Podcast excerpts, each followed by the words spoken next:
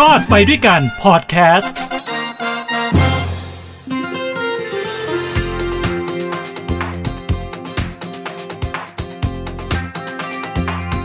สวัสดีครับ นี่คือรายการรอดไปด้วยกันนะครับ ทางหูดีพอดแคสต์นะครับ กลับมาพบกันอีกครั้งหนึ่งกับเรื่องราวดีๆ ที่เกิดขึ้นในสังคม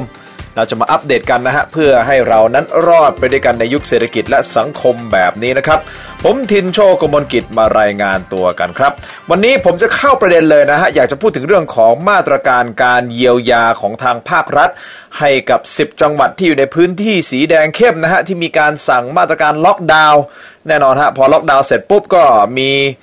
นะครับธุรกิจ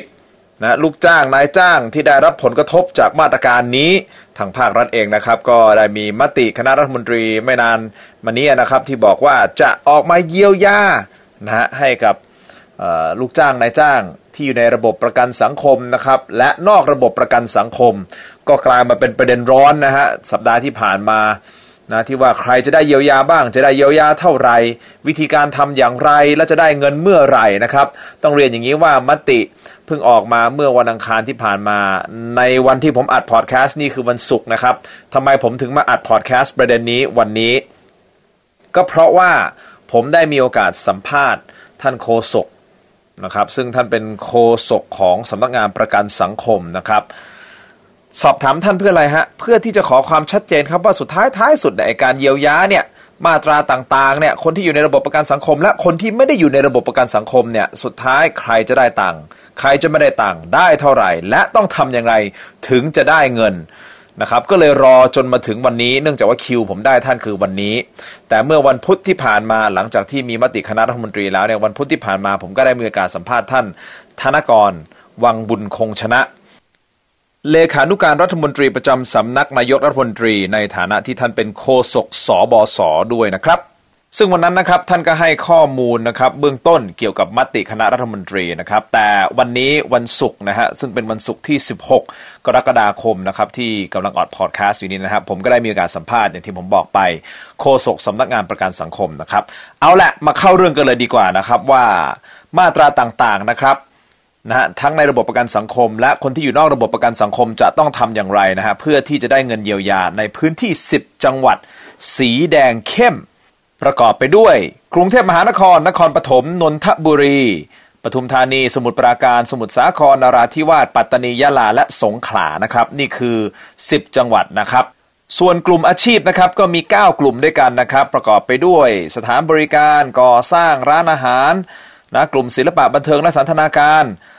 การขนส่งและสถานที่เก็บสินค้า ขายส่งและการขายปลีกนะครับ รวมถึงสาขาการซ่อมยานยนต์ และ สาขากิจกรรมการบริหารและสนับสนุนวิชาชีพวิทยาศาสตร์ และกิจกรรมวิชาการนะครับ และสุดท้ายคือสาขาข้อมูลข่าวสารและการสื่อสารนะครับ คราวนี้นะครับก็มาดูกันว่าในแต่ละมาตรานะครับที่เป็นผู้ประกันตนกับสำนักงานประกันสังคมนะครับ จะได้รับการเยียวยาอย่างไรเท่าไหร่นะครับหลักๆกก็จะมีอยู่3มาตราด้วยกันนะฮะที่มีการพูดถึงก็คือมาตรา 33 มาตรา 39 และมาตรา 40 ผมจะไล่ทีละมาตรานะครับ เอามาตราแรกก่อนเลยก็คือมาตรา 33 มาตรา 33 นะครับก็คือผู้ประกันตนนะฮะที่ทำงานอยู่กับสถานประกอบการนะครับ กับบริษัทนะที่มีนายจ้างนะครับ อันนี้เราก็ทราบกันดีอยู่แล้ว เอาอย่างนี้ครับ ผมสรุปง่ายๆเลย มาตรา 33 จะมีเงินอยู่ 2 ส่วนด้วยกันนะฮะที่จะรับการเยียวยา ส่วนที่1นนะครับก็จะเป็นส่วนที่คุณจะได้ เงิน 50%จากฐานเงินเดือนของคุณนะครับ ในกรณีที่ท่านถูกยุติการจ่ายเงินเดือนจากนายจ้าง นั่นหมายความว่าคุณทำงานไปอยู่ดีๆของคุณ แล้วปรากฏว่ามีมาตรการล็อกดาวน์มาอย่างนี้ปุ๊บปึ้งนะครับ กิจการเขาหยุดเขาไม่จ่ายเงินเดือนคุณนะฮะคุณได้สิทธิ์ 50%จากฐานเงินเดือนของคุณจากตรงนี้นะครับ นี่คือส่วนแรก ยกตัวอย่างครับ ถ้าคุณเงินเดือนอยู่ที่ 15,000 บาท คุณจะได้ 7,500 บาท นะครับจะสูงสุดอยู่ที่ 7,500นะครับถ้าคุณได้มากกว่านั้นคือเงินเดือน 20,000 30,000 อะไรก็ว่าไปเนี่ยแต่คุณได้สูงสุดอยู่ที่ 7,500 บาทเท่านั้นก็คือ 50%ของฐานเงินเดือน 15,000 บาท แต่ถ้าคุณเงินเดือนอยู่ที่ 10,000 บาท คุณจะได้ 5,000 บาทก็คือ 50%อันนี้คือส่วนแรกที่คุณจะได้รับการเยียวยาในกรณีที่บริษัทของคุณหรือว่าธุรกิจของคุณของนายจ้างคุณเนี่ยถูกสั่งปิดนะครับปิดชั่วคราวตรงนี้นะครับ แล้วคุณไม่ได้รับเงินเดือน คุณก็จะได้รับเยียวยาก้อนนี้ก้อนแรก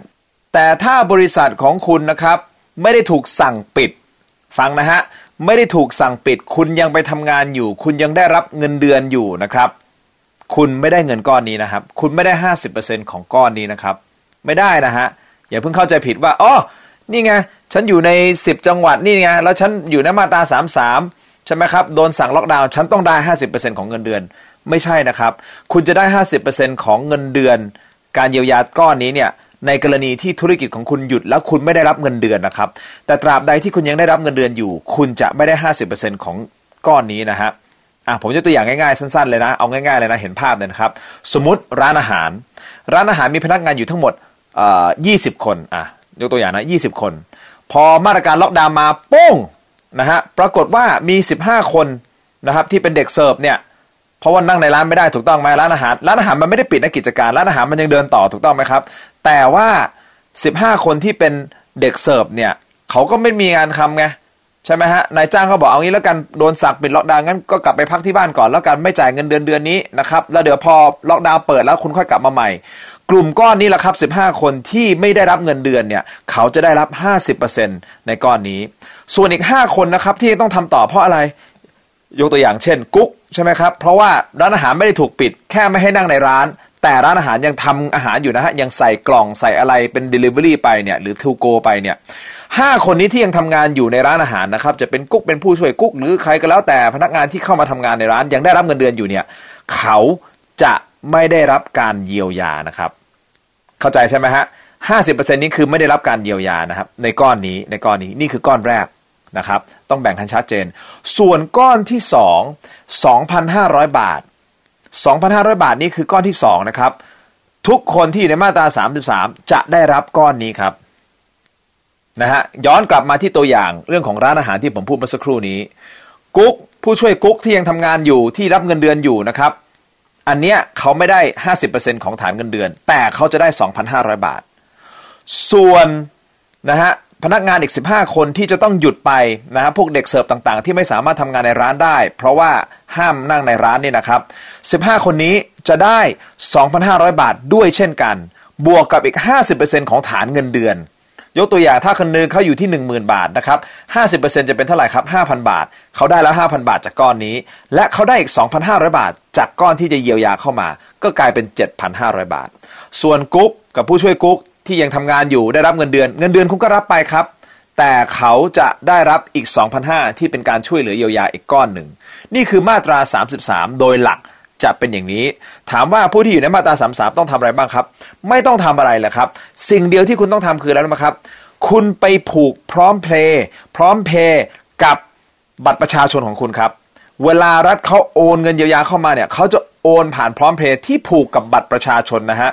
พร้อมเพย์ที่ผูกกับ เบอร์โทรศัพท์นี่ไม่ได้นะครับ ต้องเป็นพร้อมเพย์ที่ผูกกับบัตรประชาชน ในส่วนนี้นายจ้างเนี่ยเวลาเขาไปแจ้งกับสำนักงานประกันสังคมว่าเขามีลูกจ้างกี่คนทำงานอะไรยังไงเขามีข้อมูลให้อยู่แล้ว เพราะฉะนั้นการผูกนะฮะบัตรประชาชนกับพร้อมเพย์มันไม่ได้ยากมันง่ายนิดเดียว หรือว่าถ้าคุณมีอยู่แล้วคุณก็ไม่ต้องทำอะไรเลยนายจ้างก็ไปดำเนินการสำนักงานประกันสังคมก็รู้อยู่แล้วว่า คุณมีลูกจ้างเท่าไหร่ยังไงกี่คนเท่าไหร่ในในบริษัทคุณในในในร้านของคุณใช่ไหมฮะเขาก็จะโอนมา อันเนี้ย จบนี่คือมาตรา 33 หลักๆเป็นอย่างนี้นะครับ เอาแค่นี้ก่อนหลักการก่อนนะฮะ ส่วนเรื่องดีเทลอย่างอื่น เช่น ถ้าบริษัทของผมไปจดทะเบียนอยู่ที่จังหวัดเชียงใหม่ ใช่ไหมครับ แต่เผอิญผมทำงานผมไม่ได้ทำงานที่เชียงใหม่นะ ผมมาทำงานที่กรุงเทพหรือปทุมธานีก็คืออยู่ในพื้นที่ 10 จังหวัด ผมจะได้รับการเยียวยาหรือเปล่านะครับ ความชัดเจนตรงนี้เนี่ยถามว่ามันฟันธงได้เลยหรือเปล่า มันยังนะฮะ อย่างนะครับ เพราะว่าเป็นอีกจุดหนึ่งที่เขาต้องไปคิดเหมือนกัน ทางภาครัฐต้องไปคิดให้ละเอียดเหมือนกัน เพราะในกรณีแบบนี้เนี่ยบริษัทนะครับบริษัทแม่เอางี้ดีกว่า อยู่ที่จังหวัดเชียงใหม่ไปขึ้นทะเบียนที่จังหวัดเชียงใหม่ ประกันสังคมก็จ่ายไปที่เชียงใหม่ถูกต้องไหมครับ คุณเป็นมาตรา 33 ที่จังหวัดเชียงใหม่ แต่ตัวคุณถูกส่งมาทำงานที่กรุงเทพคุณอยู่ในพื้นที่จริงนะฮะพื้นที่สีแดงจริง แต่ประวัติของคนทุกอย่างมันอยู่ที่เชียงใหม่ เพราะฉะนั้นในระบบประกันสังคมณปัจจุบันเนี่ยเวลามันเช็คปุ๊บเนี่ยมันจะไม่เห็นคุณนะฮะเพราะเขาไม่ได้เอาฐานข้อมูลของเชียงใหม่เข้ามาอยู่ในนี้ด้วย อันเนี้ยมันเป็นสิ่งที่ทางภาครัฐจะต้องไปดูแล้วก็ไปหามาตรการที่จะครอบคลุมการเยียวยาในประเด็นนี้ เพราะฉะนั้นไอ้รายละเอียดตรงนี้ผมไม่อยากลงลึกมาก เอาเป็นว่าหลักการของการได้รับการเยียวยาของมาตรา 33 คืออะไร อันนี้ชัดแล้วจบนะครับ ต่อกันที่มาตรา 39 มาตรา 39 ความหมายคืออะไรฮะ ก็คือผู้ประกันตนเองเนี่ยที่แต่ก่อนเคยอยู่ในมาตรา 33 มาเกิน 1 ปี แล้วพอคุณลาออก นะฮะแล้วคุณอยากจะได้สิทธิ์ต่อ คุณก็ไปส่งเองส่งต่อก็คือเข้ามาอยู่ในมาตรา 39 ตรงนี้เช่นกันครับมาตรา 39 ถ้าคุณอยู่ในพื้นที่ 10 จังหวัดนะฮะอยู่ในพื้นที่ 10 จังหวัดสีแดงเข้ม คุณได้รับทันทีเลยคือ 5,000 บาท สิ่งที่คุณต้องทำคืออะไรฮะไปผูกพร้อมเพย์กับบัตรประชาชน ท่านั้นเองครับผูกพร้อมเพย์กับบัตรประชาชนสำนักงานประกันสังคมในพื้นที่ 10 จังหวัดเนี่ยเขาจะมีข้อมูลอยู่แล้วว่ามาตรา 39 อยู่ในพื้นที่ 10 จังหวัดเนี่ยกี่คนเป็นใครอะไรยังไงบ้างนะครับนี่คือหลักการเป็นอย่างนี้ก่อนนะฮะผมอธิบายหลักการเป็นอย่างนี้ก่อนนะครับ ยกตัวอย่างเช่น ผมอาจจะทำงานที่บริษัทที่ปทุมธานีมาตรา 33ทำมา 1 ปีแล้วถูกต้องไหมฮะจ่ายการจ่ายสมทบทุนประกันสังคมมา 1 ปีแล้วพอผมออกมา อะผมลาออกผมไม่ได้ทำล้วแต่ผมอยากจ่ายตัวเองต่อ ผมอยากมีประกันสังคมต่อ ผมก็จ่ายเองเข้าสู่มาตรา 39 แต่ผมไม่ได้อยู่ปทุมธานี ผมก็มาอยู่ที่กรุงเทพ ผมก็ขายลูกชิ้นปิ้งของผมไป แต่ผมก็ยังจ่ายมาตรา 39 อยู่นะฮะจ่ายไปเรื่อยๆเนี่ยข้อมูลของสำนักงานประกันสังคม จะมีข้อมูลของผมในมาตรา 39 ที่อยู่จังหวัดปทุมธานีที่ผมไปไปลงไว้ไปสมัครเอาไว้ ยกเว้นแต่ว่าผมจะไปบอกประกันสังคมที่ปทุมธานีว่าผมย้ายถิ่นฐานมาอยู่กรุงเทพแล้วนะครับ เพราะฉะนั้นขอย้ายที่อยู่ทุกอย่างข้อมูลทุกอย่างมาอยู่กรุงเทพอันนั้นอะข้อมูลของผมก็อยู่อยู่ที่กรุงเทพมหานคร นึกออกใช่ไหมครับ การเยียวยามันจะเกิดขึ้นให้ผมทันที 5,000 บาทสำหรับมาตรา 39 เพราะว่าผมอะจ่าย 39 มาเรื่อยๆ แล้วผมไปผูกบัตรประชาชนกับพร้อมเพย์ถูกต้องไหมครับ เวลารัฐจ่ายมาเขามีข้อมูลอยู่แล้วเขาก็จ่ายเข้ามาหาในพร้อมเพย์ของผมเลย นะฮะมาตรา39 ก็คือจำนวน 5,000 บาท หลักการเป็นอย่างนี้นะครับหลักการเป็นอย่างนี้ก่อนนะฮะนี่คือมาตรา 39 ส่วนมาตรา 40 ซึ่งอันเนี้ยมันเป็นโจทย์ใหญ่สำหรับรัฐบาลที่เขาจะต้องไปหาแนวทางในการที่จะปฏิบัติอย่างเป็นธรรมให้กับทุกๆ คนที่อยู่ใน 10 จังหวัดนะครับอย่าเพิ่งดราม่านะครับเพราะมีมีหลายคนที่คอมเมนต์เข้ามาในรายการถกไม่เถียงกันนะฮะที่ผมทำไปเนี่ยก็บอกเนี่ยเฉพาะคน 10 จังหวัดเท่านั้นแหละที่เดือดร้อนจริงๆมันเดือดร้อนทั้งประเทศทำไมไม่เยียวยาทั้งประเทศ อันนี้อันนี้มันนอกเหนือจาก จากสิ่งที่เราคุยกันอยู่ในวันนี้นะครับ จะเยียวยาทั้งประเทศหรือไม่ยังไง นี่เป็นโจทย์ใหญ่ที่รัฐบาลจะต้องไปไปคิดต่อเนื่องนะครับ แต่ผมเอาแค่มติอันนี้ก่อนที่เยียวยา 10 จังหวัดพื้นที่สีแดงเข้มนะครับ มาตรา 40 ทำยังไงครับ ถ้าคุณมีอาชีพอิสระนะฮะคุณเป็นฟรีแลนซ์คุณเป็นนักดนตรีนะคุณเป็นพี่วินขี่มอเตอร์ไซค์นะพี่แท็กซี่ขับแท็กซี่นะฮะอาชีพอิสระต่างๆ ขายก๋วยเตี๋ยวนะขายหมูปิ้งอยู่หน้าช่อง 7 นะครับ อย่างเงี้ยนี่คืออาชีพอิสระ คุณมีอาชีพอยู่คุณทำอยู่ทำงานอยู่คุณได้รับผลกระทบแน่นอน เพราะผลกระทบคืออะไรฮะล็อกดาวน์จากแต่ก่อนคุณเคยขายได้ถึงเที่ยงคืนตีหนึ่งมีรายได้ ปรากฏว่าสามทุ่มเคอร์ฟิวแล้วคุณต้องกลับบ้านกว่ากว่าจะออกจากบ้านได้คือตีสี่รายได้มันมันได้กระทบแน่นอน พี่แท็กซี่ก็เหมือนกัน หลังสามทุ่มใครจะมานั่งแท็กซี่ไม่มีแล้ว คุณก็ได้รับผลกระทบ พี่วินมอเตอร์ไซค์ก็เหมือนกัน เพราะฉะนั้นกลุ่มอาชีพอิสระนี้นะครับ ฟังให้ดีๆเลยนี่เป็นก้อนใหญ่ อาชีพอิสระ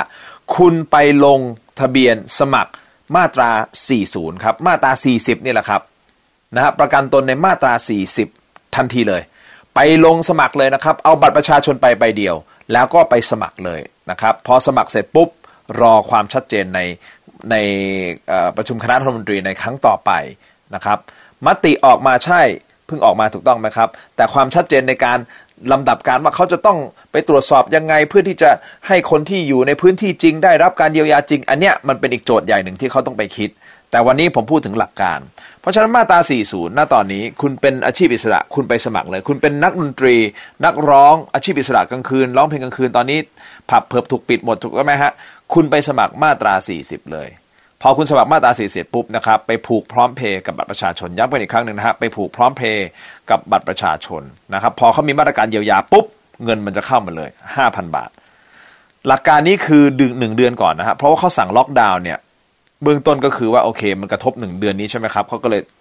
เยียวยาก่อน 1 เดือน ส่วนจะมีการขยายมาตรการเยียวยาในเดือนต่อไปถัดไปถัดไปหรือเปล่ายังไง อันนี้เป็นอีก step หนึ่งนะครับ กลับมาที่มาตรา 40 อีกนิดนึงครับ มาตรา 40 เนี่ย เวลาคุณไปสมัครนะครับ มันจะมี 3 ลำดับด้วยกันนะครับ ว่าคุณจะซื้อ คล้ายซื้อประกันชีวิตอะคล้ายๆอย่างนั้นนะครับ ก็คือประกันสุขภาพประกันชีวิตเนี่ย ก็คือมี 3 ระดับด้วยกัน คุณระดับแรกคือ 70 บาทต่อเดือน ระดับที่ 2 คือ 100 บาท ระดับที่ 3 คือ 300 บาทนะครับ อันนี้แล้วแต่คุณแล้วคุณจะเลือกระดับไหน คุณอาจจะเลือกแค่ 70 บาทก็พอ คุณสมัครเสร็จปุ๊บ คุณจ่ายเงินปั๊บ มาตรา 40 70 บาทปุ๊บ คุณเข้าสู่ระบบ คุณเป็นมาตรา 40 ทันที นะครับคุณมาตรา40ทันที เวลามีการเยียวยามาเกิดขึ้นปุ๊บไอ้5,000บาทมันก็จะโอนเข้ามาหาคุณนะฮะแต่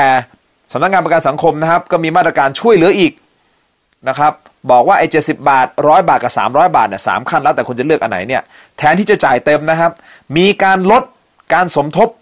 เข้ากองทุนนี้ด้วยนะฮะลดลงมาครับลดลงมา 40%ก็คือจ่ายแค่ 60%น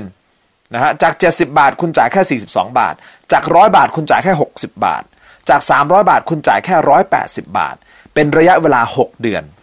นะฮะคุณสมัครเข้ามาเลย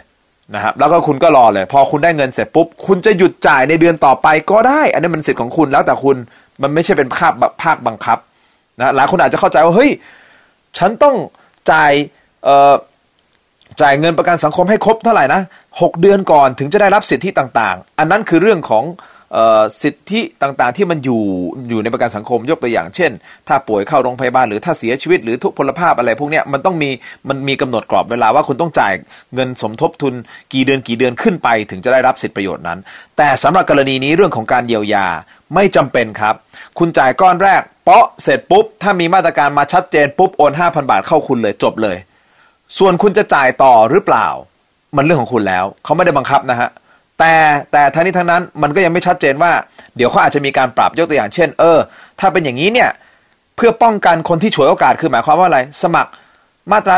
40 จ่ายแค่ 42 บาท พอได้เงิน 5,000 บาทเสร็จปุ๊บ ก็ยกเลิกไม่จ่ายต่อเลย ถูกต้องไหมครับ มันก็อาจจะยังไงอยู่อะนึกออกไหมเอ๊ะมันฟังดูมันเหมือนเข้ามาฉวยโอกาสยังไงหรือเปล่า ถูกต้องไหมฮะก็เดี๋ยวมีการไปประชุมอีกทีหนึ่งเพื่อหาความชัดเจนว่า อย่างน้อยๆคุณต้องอยู่ในระบบประกันสังคมในมาตรา 40เนี่ยสเดือน 6 เดือนขึ้นไปนะคุณได้เงินมาแล้ว5,000 บาทก็จริงแต่คุณยังต้องจ่ายต่ออะไรอย่างนี้หรือเปล่านะฮะอันนี้ก็ว่ากันไปตามสเต็ปเอาเป็นว่าหลักการชัดๆ ก้อนใหญ่ที่เป็นก้อนใหญ่จริงๆนะฮะของมาตราต่างๆนี่คือมาตรา 40 แล้วเป็นมาตราที่ผมมองแล้วน่าจะยากลำบากในการพิสูจน์ ความหมายคืออะไรครับ ความหมายคือว่าเวลาคุณไปสมัครมาตรา 40 เนี่ย ทางสำนักงานประกันสังคมจะรู้ได้ชัดเจนอย่างไรว่าคุณเนี่ยเป็นฟรีแลนซ์จริง ๆ คุณมีงานทำจริง ๆ คุณขายลูกชิ้นปิ้งหน้าช่องเจ็ดจริง ๆ หรือคุณเปิดร้านซักซักผ้าร้านซักรีดของคุณเอง ถูกต้องไหมครับเป็นเจ้าของกิจการเองอะไร พวกนี้เป็นผู้ประกอบการเล็กๆเนี่ยคุณสามารถที่จะไปสมัครมาตรา 40 ได้ ถ้าคุณยังไม่ได้อยู่ในมาตราใดก็ตาม คุณมี วิธีการพิสูจน์อย่างไรครับสำนักงานประกันสังคม อันนี้คือเป็นคำถามที่ผมถามไปเหมือนกัน แล้วเขาก็บอกว่าเดี๋ยวขอนำไปกลับไปที่หารือเพื่อที่จะหาความชัดเจน อันนี้มันจะเป็นปัญหาใช่ไหมครับเราจะไปรู้ได้ไงว่าไอ้คนที่มาสมัครมาตรา 40 ในพื้นที่ 10 จังหวัดสีแดงเนี่ยเขาอาจจะตัวเขาเองอาจจะประกอบอาชีพอยู่นอก 10 จังหวัดนี้นะฮะถูกต้องไหมฮะแล้วพอรู้ข่าวปุ๊บก็ขับรถเข้ามาข้ามจังหวัดมานิดเดียวเข้ามาปุ๊บในพื้นที่แล้วก็ไปสมัครมาตรา 40 ที่7 e เ e ่ e อเพ ราะมันสามารถสามารถสมัครได้เลยนะฮะที่เคาน์เตอร์เซอร์วิสเซเว่นอีเลฟเว่นที่ธนาคารธกสถูกต้องไหมครับ แล้วก็บิ๊กซีนะฮะรวมถึงในเว็บไซต์ sso.go.th สามารถสมัครได้เลยนะฮะมาตรา 40 ขอบัตรประชาชนแค่ใบเดียวมันง่ายมากเนี่ยไอคนเหล่านี้ที่บอกอาจจะฉวยโอกาสไงคือตัวเองไม่ได้อยู่ในพื้นที่สีแดง แต่ว่าไม่ได้ไกลมากก็ขับรถเข้ามาสมัคร แล้วก็มาบอกเนี่ยเออผมขายก๋วยเตี๋ยวอยู่ที่หมอชิดครับอะไรเงี้ย แล้วพิสูจน์กันยังไงว่าเขาขายก๋วยเตี๋ยวหมอชิดจริงนะครับพอเขาสมัครไปเสร็จปุ๊บถ้าไม่มีการตรวจสอบอยู่ดีๆเขาได้ตังค์ห้าพันเลยเหรอแล้วมันยุติธรรมไหมถูกต้องไหมครับกับโครงการแคมเปญนี้ก่อนนะอ่าก้อนแรกก่อนนะสิบจังหวัดก่อนนะครับอะผมพูดมาถึงตรงนี้หวังว่ามันจะมีความชัดเจนขึ้นกับมาตราการเยียวยาต่างๆ ที่อยู่ในมาตรา 33 มาตรา 39 มาตรา 40 นะครับทั้งนี้ทั้งนั้นผมต้องบอกงี้ก่อนนะครับ ว่าข้อมูลที่ได้มาทั้งหมดเนี่ยเเป็นข้อมูลที่ได้จากท่านธนกรในเบื้องต้น แล้วก็มาที่ท่านนันทชัย ซึ่งเป็นโฆษกสำนักงานประกันสังคมนะครับที่มาในรายการถกไม่เถียงนะครับทั้งสองท่านเลยเนี่ยอันนี้คือเบื้องต้นก่อน แต่ท้ายสุดนะครับท้ายสุดนะครับคุณผู้ชมครับ จะต้องมีประชุมคณะรัฐมนตรีนะครับอีกครั้งหนึ่ง เพื่อที่จะนะฮะคัดกรองตบนะฮะกฎเกณฑ์อย่างอย่างทุกอย่างเนี่ยให้มันชัดเจนจริงๆนะครับแล้วมีบทสรุปสุดท้ายท้ายสุดจริง ๆ ว่าจะเยียวยาอะไรกันอย่างไรนะครับถ้าวันนั้นมาถึงแล้วมีความชัดเจนยิ่งขึ้นกว่านี้อีกนะครับว่าเป็นยังไงเดี๋ยวผมจะมารายงานครับ แต่วันนี้รอดไปด้วยกันเบื้องต้นเป็นอย่างนี้ก่อนสำหรับมาตรการเยียวยา ณตอนนี้เท่าที่มีข้อมูลนะครับ ณตอนนี้นะฮะนี่คือล่าสุดแต่ว่า หลังจากคณะรัฐมนตรีที่มีการประชุมกันแล้วเนี่ยน่าจะมีความชัดเจนมากยิ่งขึ้นไปอีกกว่านี้นะฮะแต่ที่แน่ๆครับ รีบไปสมัครซะมาตรา 40 นะครับสำหรับอาชีพอิสระนะครับหรือว่าเป็นผู้ประกอบการที่มีลูกจ้างอยู่ แล้วไม่เคยสมัครประกันสังคมเลย ก็ไปสมัครลงมาตรา 33 ซะนะครับเพื่อที่จะได้รับสิทธิการเยียวยาต่างๆนะฮะภายในสิ้นเดือนกรกฎาคมนี้นะครับเอาละครับ นี่ก็คือรอดไปด้วยกันนะครับ ทางหูดีพอดแคสต์กับผมทินโชกมลกิจนะครับ ขอให้ทุกท่านมีความสุขครับ ความทุกข์อย่าได้ใกล้ ความเจ็บไข้อย่าได้มี ขอให้มีความสุขสวัสดีมีชัยแล้วพบกันใหม่ สวัสดีครับ h o ดี้พอดแคสต์ฮูดี้พอดแคสต์เรื่องที่คุณฟังแล้วต้องร้องว่าหูดี